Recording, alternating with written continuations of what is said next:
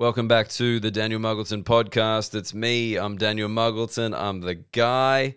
Uh, thanks for tuning in. This week's episode, we're talking a bit of cricket. We're talking what is a catch, uh, making vague analogies about what is a catch as well. Uh, obviously, talking about the Jonny Bairstow stumping slash runouts, talking about salty Brits, uh, and not just because of their dietary intake. And then we jump on to me getting the devil horns as a as a as a piece of feedback while I was doing comedy. Weird, but I liked it. I liked it, and I related to it way too much. Uh, quickly before we dive in. Uh, big show coming up in Sydney at the Comedy Store, one of the best comedy venues I have ever played. It's in Sydney. It's 300 seats. Get booking those tickets. Uh, they're selling. I think I've sold 69. Nice. Uh, so far. That is on July 14th. All the details on my website, www.danielmuggleton.com.au. More shows about to be announced, so sign up to my mailing list. I just sorted that out. And oh, you can get merch on there. I've, I've gotten rid of all the black shirts are sold out, but white shirts are still available if you want to get around them. That's it. Cool. I did the things that I had to say, and now we can get into the episode.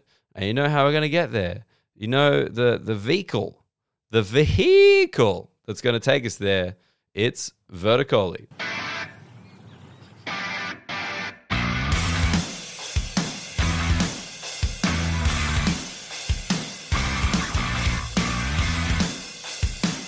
Look, I did flag it in the intro, so I feel there's absolutely no apology necessary for what's going to be a pretty heavily cricket weighted episode.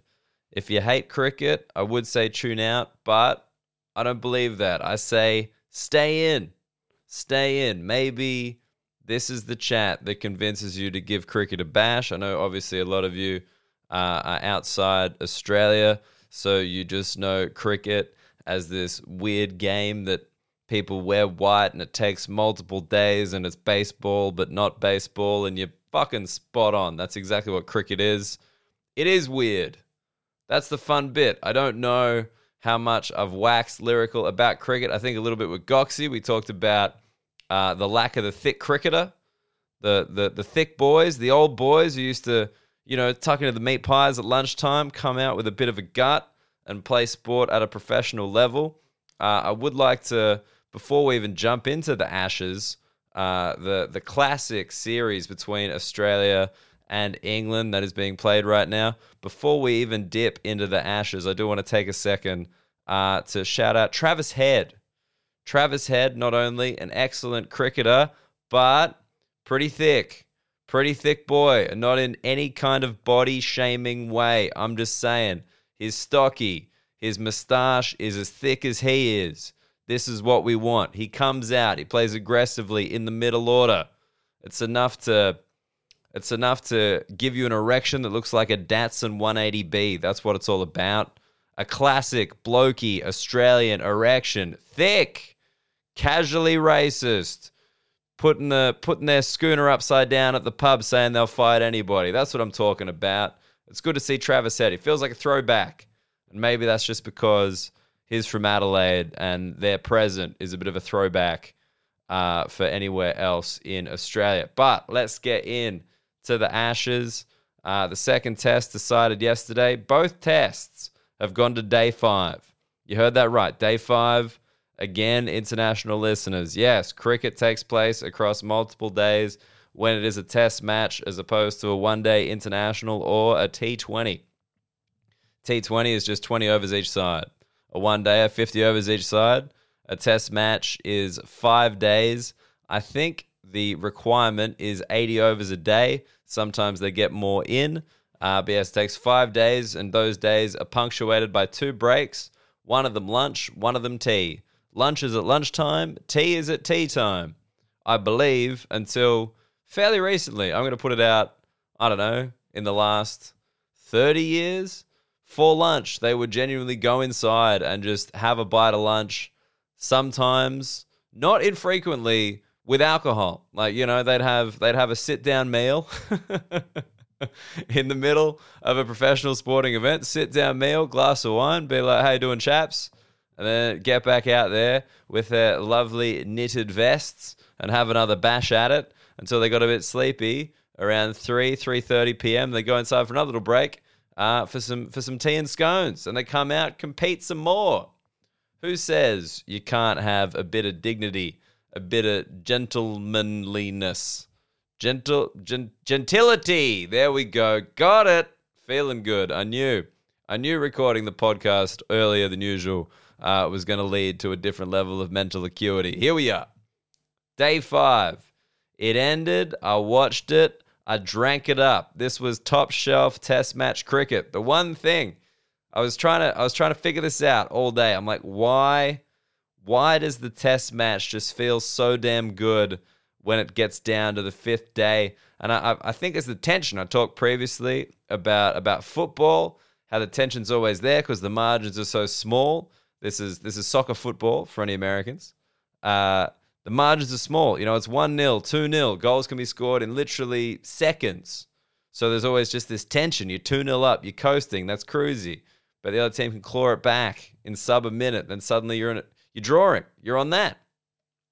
Scores a level, which just doesn't really doesn't really happen in football when someone's blowing you out 30, you know, 32 to 21 or whatever. Like it's very like obviously that's like within two touchdowns, but just like the mechanisms that require a touchdown, then a conversion. It just football can turn fast, and that's why that's exciting. And the thing about cricket is, I think it's just I think it's just the build up, not to get not to get too goddamn horny here, but I think it's it's the edging. It's the it's the sport equivalent of edging. You're like you you you're remaining stimulated over such a long period that the eventual release is ooh powerful. Like that like that Eddie Murphy joke you know? It's like she doesn't give you some you got to wait. These aren't regular old crackers are they? These are regular old cra- these are these are just these are just regular old crackers. Like that that's what we're looking for.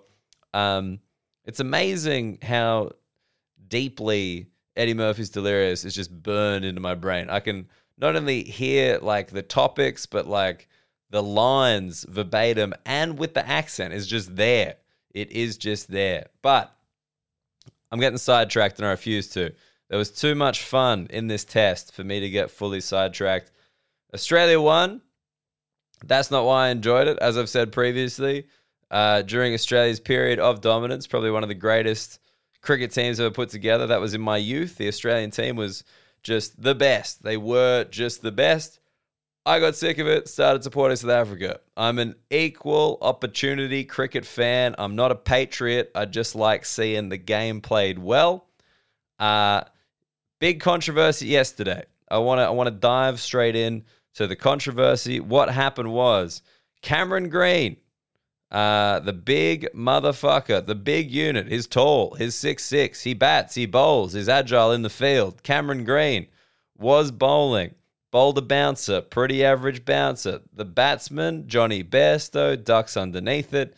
It gets to the keeper, Alex Carey, and Alex Carey does something that's usually only reserved for the one day game where he gets the ball and immediately rolls it towards the stumps uh, in order to effect either a run out or a stumping. Generally, this is done in one day cricket uh, where people are constantly trying to sneak singles, steal singles off a pace bowler. The keeper's back. They've got time.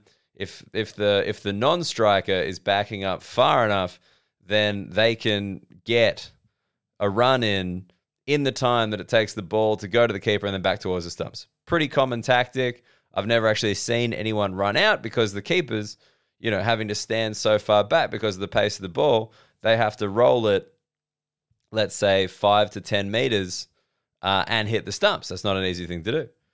But in this instance, in the test match, Bairstow having having a little tend to the garden. Uh, one of my favorite things uh, about the slowness of cricket is that batsmen will wander down the pitch uh, and just you know knock in knock in a couple of cracks, knock in a couple of weeds, sweep some some pebbles. Well, they're not pebbles. What are they? Just coagulated bits of dirt. Just some of that. They'll just sweep it off the pitch in order to make it smoother, in order to make the ball bounce off it more consistently and increase their ability to hit it. Uh, so he's gone to do that without waiting for the ball to be dead, without having a look behind him, without the over being called by the umpire. He's walked out of his crease as the ball has hit the stumps. He's out of his crease. The Australians appeal.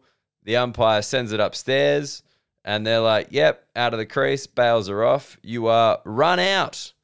Uh, and then I believe, I think it was amended to a stumping. I think officially it was a stumping. Uh, being stumped off a pace bowler, uh, probably insulting to the bowler a little bit, being like, "Hey, that's you're only you're only packing that many, only packing that many kms, only packing that many miles per hour that a guy can get stumped off you. Jesus Christ, mate, pick it up, bend your back a bit, you dog." Um, but that's what's happened and the English crowd, the Ashes being played in England, start booing like crazy. People suggest it's not in the spirit of the game. Stuart Broad, pantomime villain, comes in next and makes a big song and dance about always checking that his bat is in his crease and that the ball's been waved dead for the entire time he batted, which was about an hour. Look, I like Stuart, Bo- Stuart Broad in that he commits to the bit. He's a cunt and he plays the cunt. And that makes him a good cunt, in my opinion. That is Australian logic right there. Uh, I think if you are going to be a villain and you're a villain consistently, but you're also a good player and the, the villainry is like almost a bit pantomime, that's just good. That's just good for the game. Bit of character. I like it. Stuart Broad, 100% support from me. Um, incredible career. I think this might be his last series, but we'll see. Um, anyway, that's the that's the action. Then Ben Stokes plays one of the great innings you'll ever see. An inning so good that the ever sarcastic Luke Heggie jumped on Twitter to talk about it earnestly. I've never seen Luke Heggie use Twitter for anything apart from promoting tickets via celebrity deaths. That's his trope on Twitter. He had to jump on just to say how good this Ben Stokes innings was, and it was. It was incredible. He made like 150. Uh, he was the only piece of resistance. He almost got England across the line. When you're watching it live, you're like, holy shit, they are going to win. And he was the one who saw Bairstow get run out. Um, his, his uh, I think there was tea was called. tea was called. The Aussies come off the field. England's chanting, same old Aussies always cheating. They have to go through the members in the long room remember, cricket is a colonial game, and not just because India's really fucking good at it. Uh, it's a colonial game. It's an old school game. It's a pretentious game. So at Lords, which is the home of cricket, uh, the visiting team will go through the long room, which is basically where the members are, just standing there in the room, drinking, getting the Pimm's in, uh, as any Australian cricket commentator will bring up frequently uh, throughout the test match. Tubby Taylor, good on you. We appreciate knowing exactly what beverages the spectators are having, really adds color to the experience. I know I sound sarcastic, but I'm not. Anyway, they're coming through. Some abuse is hurled. Uh, Usman Khawaja cops a bit. David Warner steps in, cops a bit too. Some guy, there's like great videos on Twitter of people hissing just because in their mind, the run out slash stumping was not in the spirit of the game. Now, this is a weird this is a weird part of cricket uh, that I think doesn't really exist in any other sport. There's a thing where like you appeal for a wicket. So like a wicket can take place, like someone could edge the ball and they could be caught behind, but if nobody appeals, the umpire doesn't give it out.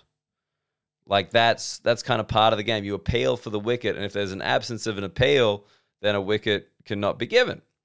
Uh, so even though Australia's like appealed for the run out uh, in the post match presser, Ben Stokes has suggested that if he was the captain, he would have uh, taken back the appeal. It would have been a warning for Jonny Bairstow, a little slap on the wrist.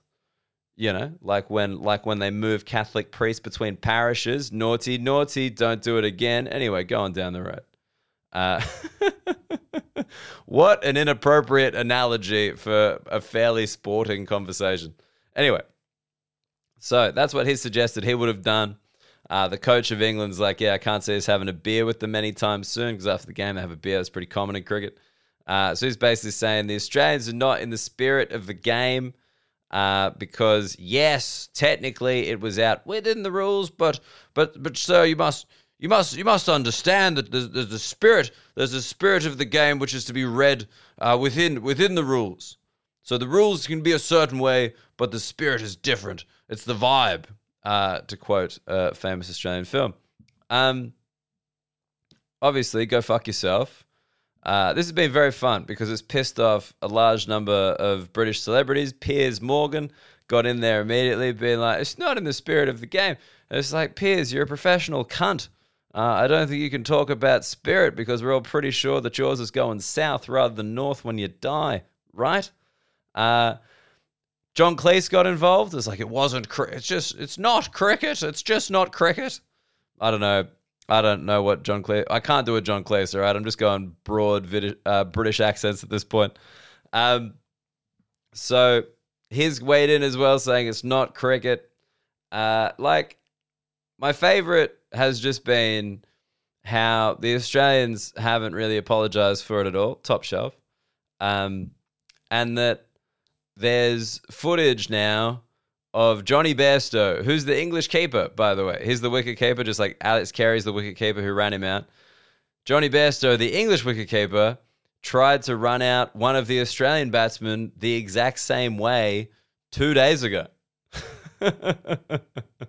so they're like, it's not in the spirit of the game, but we did it two days ago. But I promise if it hit the stumps, we would have withdrawn our appeal. Aren't we all great? It's just, it's professional sport. There are the rules. There's operating inside the rules. Obviously, Australia, in recent memory, sanctioned for operating outside the rules with the sandpaper on the cricket ball. I was there. They deserve to be punished for that. They were punished for that. Australia implemented its own punishment on Steve Smith, the greatest batsman of his generation, which was entirely disproportionate. Uh, but they they did something outside the rules of the game. They were punished. Done. This is inside the rules of the game. Uh, it's an unusual dismissal. Jonny Bairstow was a dumb cunt for leaving his crease. He's tried to do the same thing, not only in one day matches, but in test matches, but also in this test match. Two days before, fucking suck it. I've never seen like a real life instance where the phrase suck eggs just is fucking spot on. That's exactly what England can do.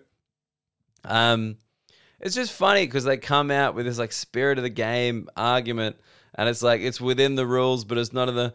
You motherfuckers invented the rules. I'm sure some of the people hissing in their fucking red and orange blazers in the long room literally came up with some of the rules of cricket and they're there being like, oh, nah, it's fucked when it happens to us.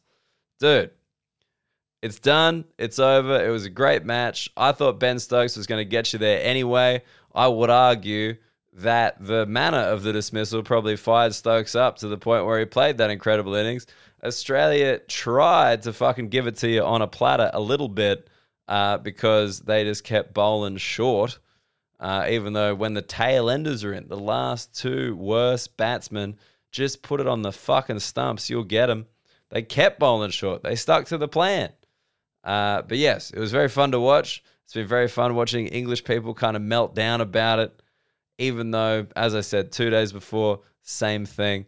Uh, there's other footage coming out of their keeper being like, oh, what a brilliant tactic. Literally taking the ball and holding it behind the stumps while a batsman was there looking around, waiting for him to move his foot, whips the bails off, got him out. Oh, what a genius move.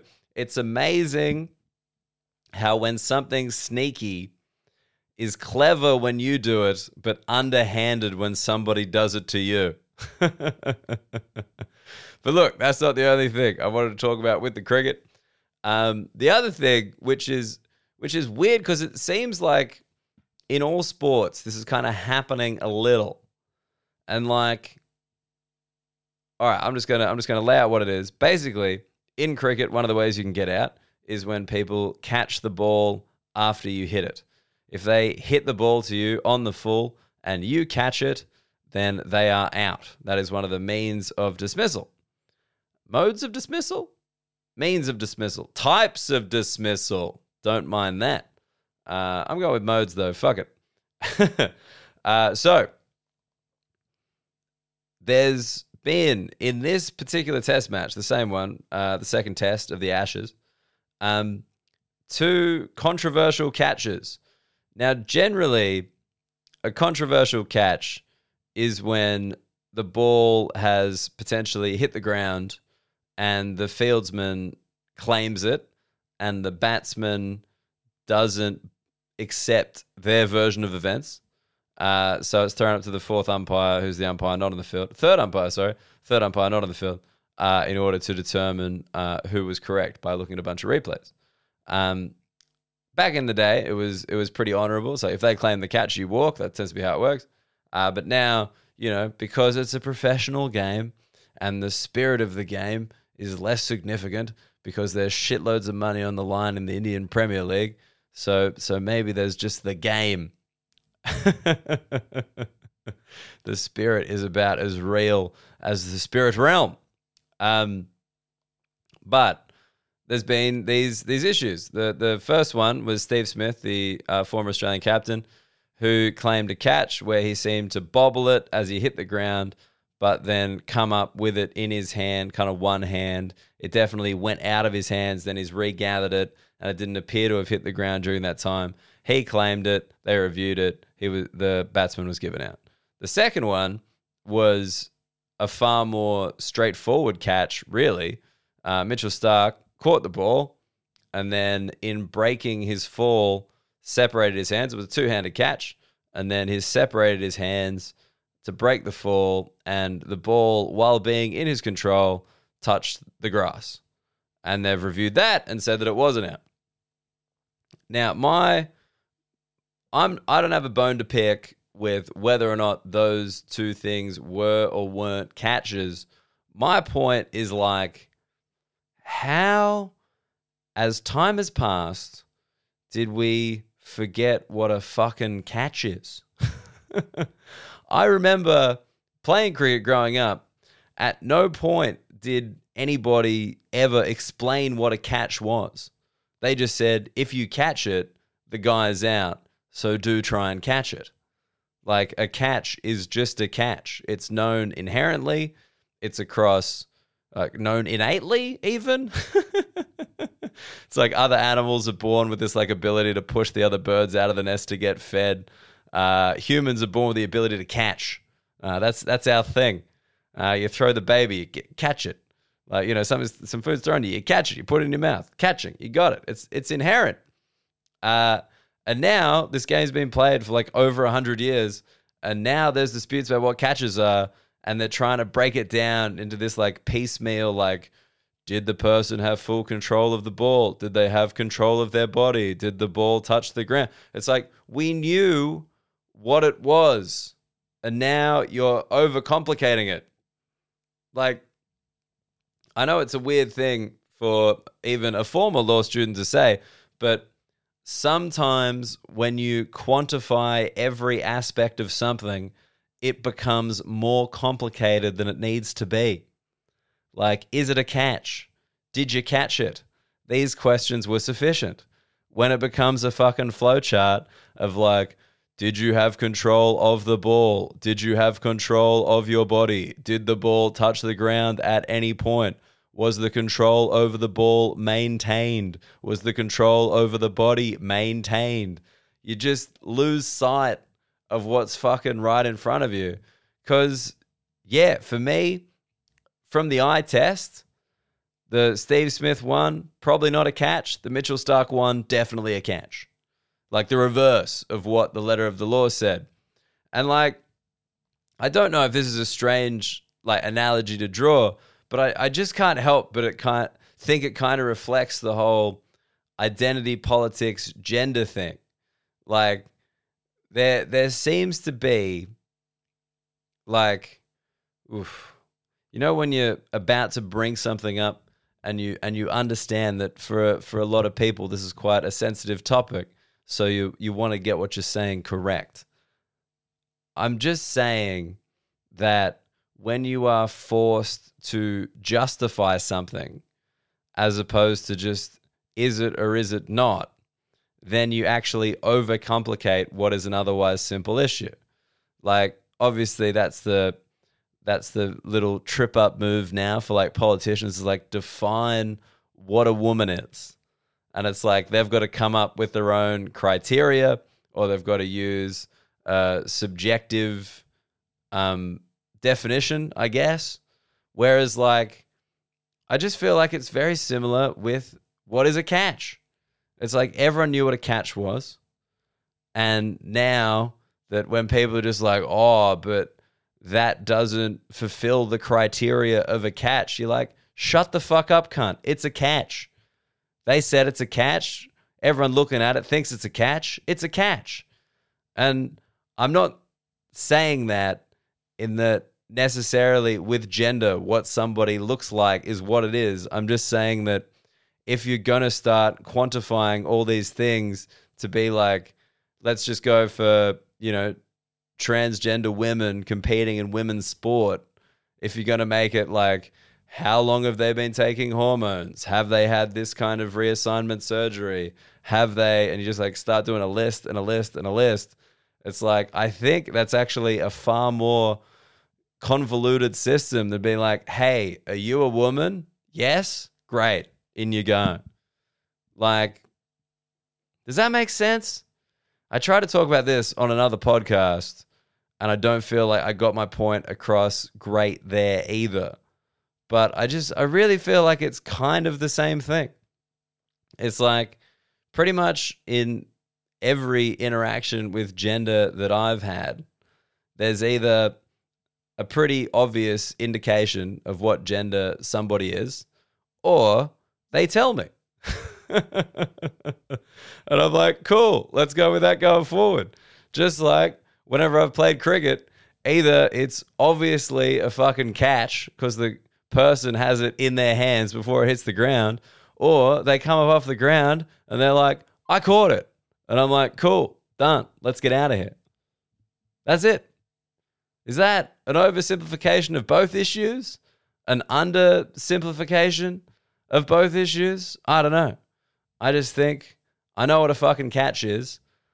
I think when you attempt to overregulate slash over-explain anything, it becomes needlessly complicated.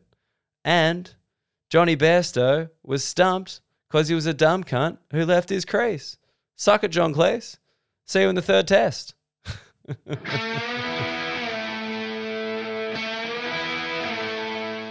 All right, I can't put you through an entire hour of sport. I know, I know that that's not what you're here for. Uh, the only people that talk about sport, ex athletes, uh, and you know, more ath- athletic looking men on Barstool Sports. I don't even know if they're athletes or not. They're just they're just quite thick. They kind of got that Abercrombie and Fitch energy. And I'm like, fuck it. I guess they probably know what they're talking about. Let's get back into comedy. Let's do it. First gig back uh, from the UK. Took place last Sunday. I think I spoke about it a little bit uh, on last week's podcast, but a thing happened I completely forgot about. Uh, so it was a gig where music was the main attraction, couple of comedians as a little palate cleanser slash something different, uh, an alternative, an entertainment alternative. And so this thing happened. I was on I was on the roof of the boat, uh, doing jokes, people laughing, having a good time, and then I hit a punchline. Everyone laughs apart from one guy who throws up the devil horns, throws up the you know rock on devil horn vibe. He doesn't laugh though. he wasn't like laughing and putting the devil horns up. He was like, I'm really enjoying this. How do I show him? Throws up the horns. And look, it's been it's been a week. I've been thinking about it. I'm I'm wondering what other aspects of his life the devil horns have entered, whether it was just that we were on what was, you know, a punk rock boat that he utilized his punk rock sign language uh, to communicate to me that he was having a good time? Or is it just all the time? like you know, waiter's like, "How's the food, sir?" Fucking throws up the devil horns. Uh, that's look. I know it's a bit silly, but like, it it does kind of ring true to me because, to to be honest, that's one of the reasons that I really like doing comedy because, you know, when you when you're on stage, um, the the feedback system is very simple. Either they're laughing, which means you're doing well and they're having a good time, or they're not laughing, uh, which means you're doing badly and they're having a bad time. Like it's a very binary response thing, so you can kind of measure how well things are going quite easily. And I like that because, and I think because I'm so indoctrinated with comedy, I'm kind of like this guy that, like, whenever I see any kind of live performance, like, I think I should be laughing or like clapping or like giving some kind of like oral oral feedback sounds weird. That kind of that that that kind of that kind of sounds sounds like some kind of horny. You're getting a you're getting a blowjob, and you're being like the balls. Always the always the balls. It's always the balls every single time. You're always you always want more ball attention. than the balls do get more attention. They're a bit ticklish. You know, whoa, whoa, too much ball attention. I don't know if I'm adding myself there or uh, speaking on behalf of all men. I, you know, I, will be honest. I haven't, I haven't uh, witnessed many men getting blowjobs and therefore reacting to ball interaction uh, outside of professionals who, you know, as any man or woman who's watched uh, heterosexual porn, like porn star testicles seem to be able to endure anything. Anything. They can be sucked on real hard, they can be grabbed real hard. I've seen them inserted into somebody. Like, not even the vagina, into the asshole. This guy's got his balls in there and then pulls them out and seem to enjoy that. I'm like, my boys, my boys are not you know, they're not billionaires trying to look at the wreckage of a uh, wreckage of the uh, Titanic. Ah, oh, that would have been good if it was smoother. Fuck. Anyway, my balls aren't billionaires attempting to look at the wreckage of the Titanic. They're happy to chill on the surface, have a good time. There we go. Smoother. Do I leave the rest in? You better believe it. Um, so yeah, where did I get to? Fuck yeah, sorry. Talking about enjoying things. Sorry, that was such a sidetrack. I'm like talking about oral feedback, which, you know, oral kind of has that sex thing. It was funny. I was talking to some mates about like the leather wedding anniversary, which is the third anniversary, and they went straight to like kink. It's amazing how kink has just taken over leather and like, you know, blowjobs have somewhat, somewhat taken over oral. But I mean, oral, that's gender neutral, right? Yeah, oral sex on a lady, you go down a lady. Okay, fair enough. I've jumped in there. I feel like this is also painting me as a person who is uh, constantly giving feedback while receiving any kind of oral sex, or I guess giving oral sex. Maybe nobody's doing that. Your mouth's full. Anyway. Regardless of when I record this podcast, it feels late, doesn't it? Anyway, um, yeah, I definitely have had experiences where I've been watching another show like I remember this very vividly uh, last year in Edinburgh. Uh, my friend Cassie Workman, uh, she was doing her show. She's a comedian, but this show wasn't really a comedy show. Like it was, it was definitely like a theater kind of one one woman show. Um, but she's usually a comedian, so I went watching it to support her, and was like, like it was a fairly like intense show about the death of Kurt Cobain and like kind of the the feelings about relating to why Kurt Cobain would take his own life and all that kind of stuff. And I was sitting there being like, shit, is she bombing? Because during this like very emotionally taxing show, nobody was laughing. And I was like, shit, should I kind of start like a laugh on this? Should I kind of try and get the audience there? and it was I think a 90 minute show. And it was only like 45 minutes in that I was like, "Oh, like I don't think that's the aim. I don't think, you know, getting people to laugh is really what she's trying to do here. I think I think it might be about the feelings. You know those? Like as a as a straight fellow who went to an old boys school, always pretty foreign to me, the feelings. You can't even you can't even say it in your regular accent, you know? The feelings. You get the feelings sometimes. You get the feels, abbreviate it, because that somehow seems a bit more impersonal.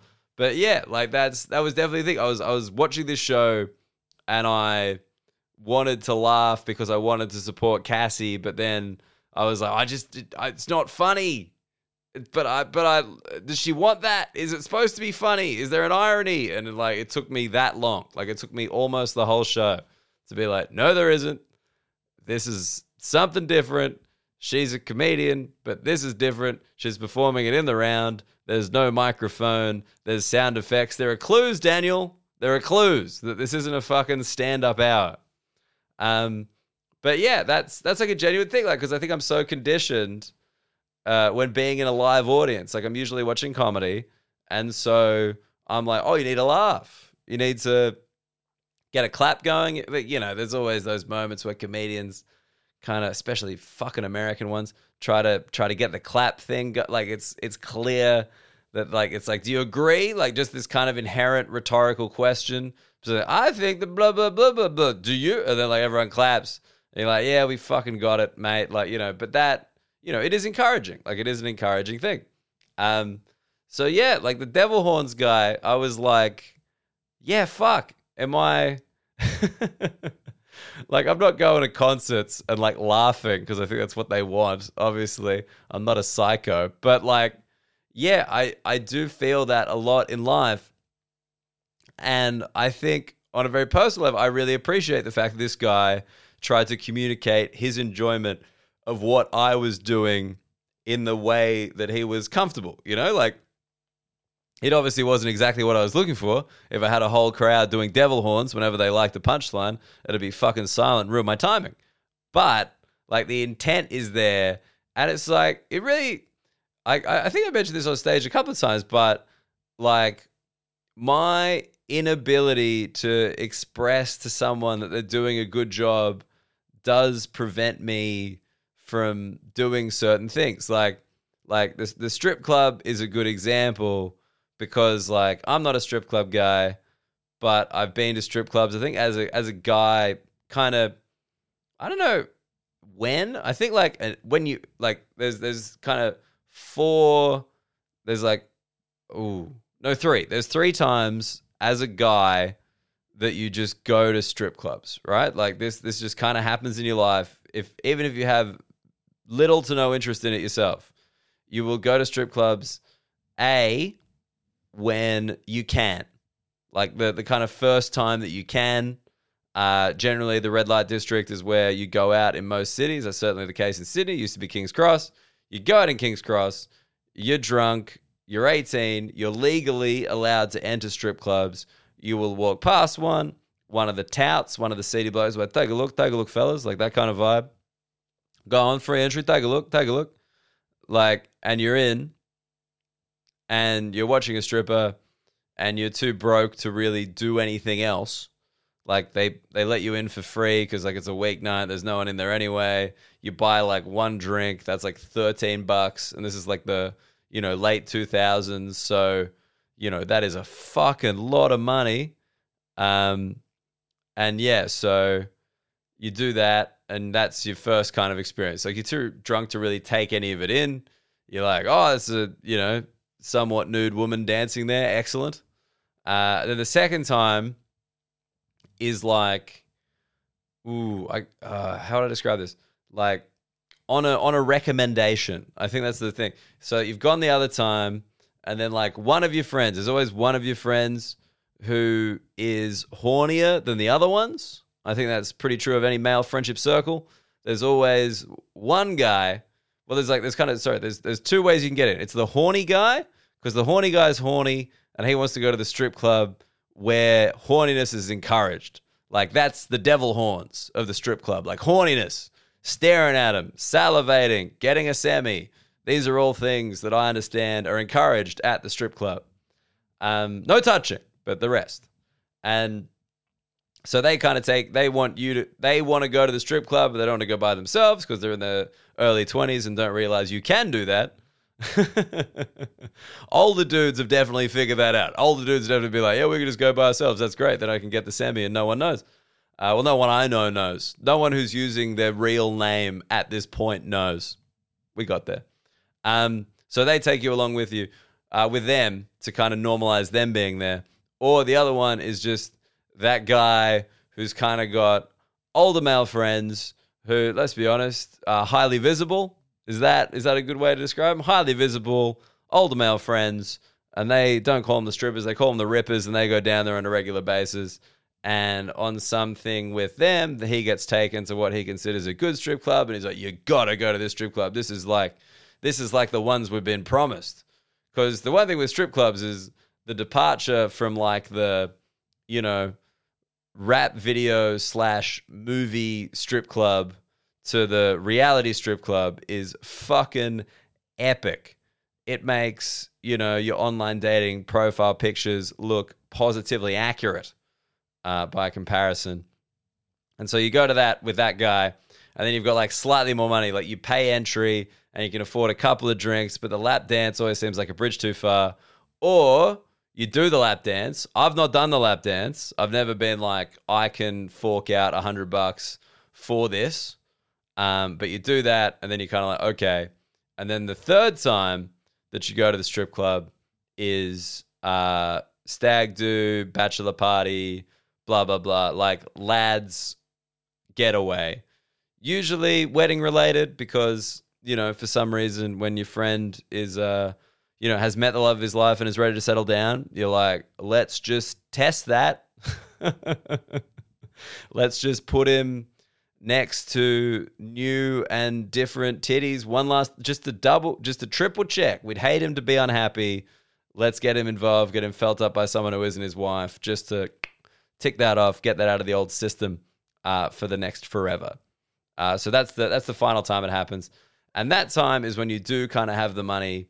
Um, I've only had it once, I think, in the in the like you know bucks parties that I've been involved in. And that was uh, that was like the stripper came to us because you know everything has to have a at home option now. Like uber uber strip right? Like you know it's like hey you used to have to go to the strip club. Now you could choose your stripper. They will come to you uh, delivered by a man on a bicycle an international student on a bicycle and they come out of the backpack do like 15 minutes worth of stripping, get back in the backpack, and you know they're sent off uh, back to the cross. Uh, sorry, for some reason that's such a fun visual to me. Just like how many steps down that is from you know Marilyn Monroe jumping out of the birthday cake for JFK.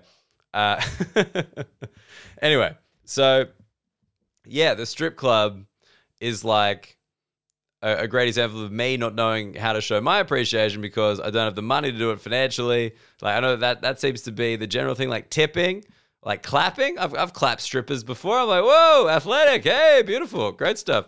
Um, but like that's I don't know. I feel like that's kind of insufficient. I feel like clapping and staring at the stripper is like the comedy club equivalent of like smiling. It's like it's great that you're having a good time, but we need more from you to make this whole venture work. Like in the same way with massages. Like my wife is all about massages and we got like, you know, health insurance and she's like, you get free massages or like, you know, rebated massages. I've never quite figured that out. On the health insurance, why don't you come get a massage? And I'm like, to be honest, like massages sound good. She'll give me a massage and I'll be like, thanks. Oh, yeah, great. Um, like you start making, you know, pleasure noises and I'm like, but if a stranger slash professional, well, ideally both, is doing this, then the pleasure noise is like, uh, are they accepted? Like, are they considered good feedback? You know, like, are they like, yeah, oh, so, oh, I feel so loose. Thank, ah, oh, you hurt me, but good pain, good pain. Like, what, what is that? Like, I don't know. and it's an hour. It's you and them for an hour. Like you got to do something, but you don't talk. I don't think it's like a Like, cause I'll I'll small talk like a fucking champion. Like I'll you know your your general weight stuff. A dentist, I'll be I'll be spitting anecdotes in a dentist. You know, like piecemeal. Like you gotta you gotta wait while they're doing things around it. But I'll get that done. Some some doctors and dentists have even been known to have a little catch up with me pre or post appointment. They'll be like, "So Dan, what's going on?" And I think it's about the health. I'm like, "No, how's a tour? What's up?" Like, I'll do it. I'll I'll chat. I'll but yeah, I just the massage it's too it's a bridge too far. I don't I don't know. Like I mean, do you bring the strip club rules in? Is like when you're getting a massage is a semi okay. It's like, hey, this feels good. Like not sexy, just good. Like to a to a male masseuse, obviously. To a female masseuse, that'd be a bit creepy. That's coming on a bit strong. But a man, it's like, hey dude, great job. Like, you know, this isn't even this isn't even my bag, but the way that you're getting into those those tendons and deep deep tissues, I I'm I'm feeling it.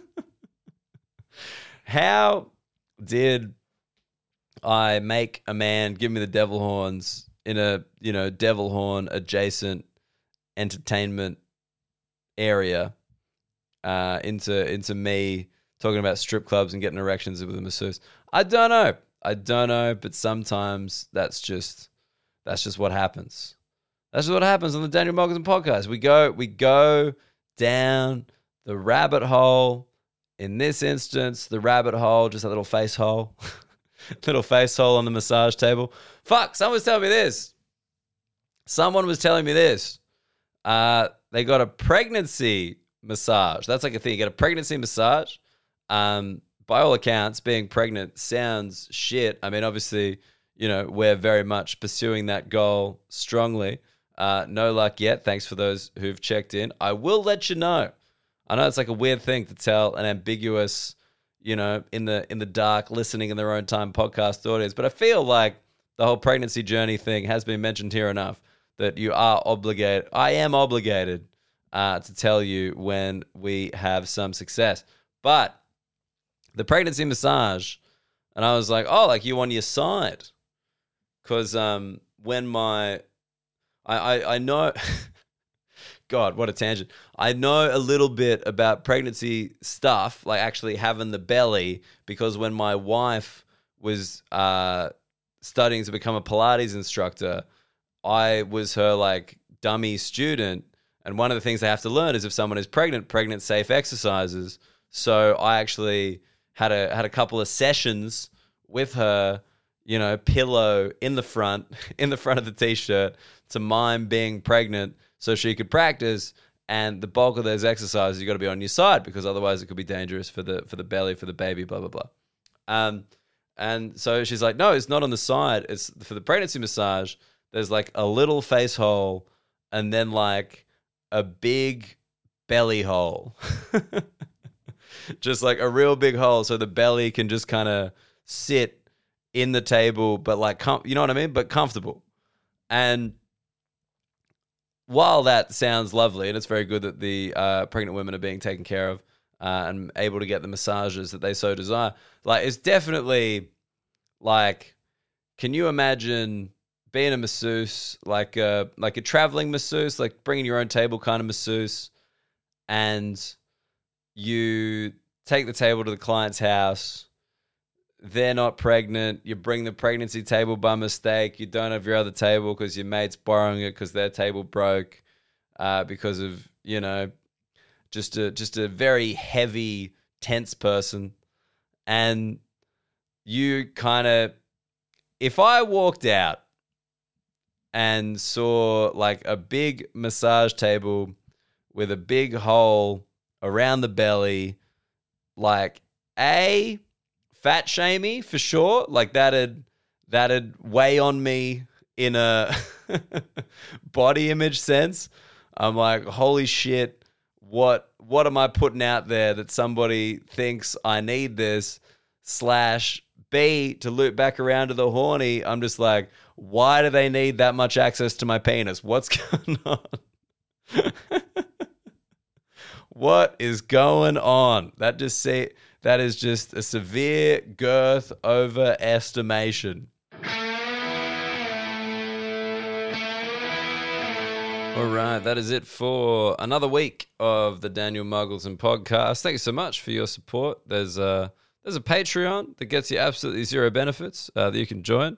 Some people have joined. Oh man, it's it's it's lovely the generosity of it all. Uh, I do have some big podcast news coming up, but I'll let you know when I know more, when things are slightly more definite. Uh, beyond that, I am doing one show in Australia, like one proper show. The Australian tour is getting put together right now. A couple of dates have been announced, but I'll keep adding to those uh, and hopefully have something massive for you in September, October, and November later this year. If you want to keep up with all the details there, go to my website and sign up to my mailing list. I've I've made it a thing this year for my mailing list to sort out cheaper tickets for anybody interested in coming to the show. I reward loyalty. So get around that www.danielmuggleton.com.au and as always take a second to subscribe to give us the review.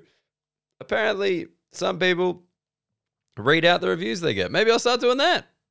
Apple podcasts fallen way behind spotify so get it on those reviews otherwise. Thanks for tuning in. I'll uh, chat to you next week. Cheers. Verticoli get us out of here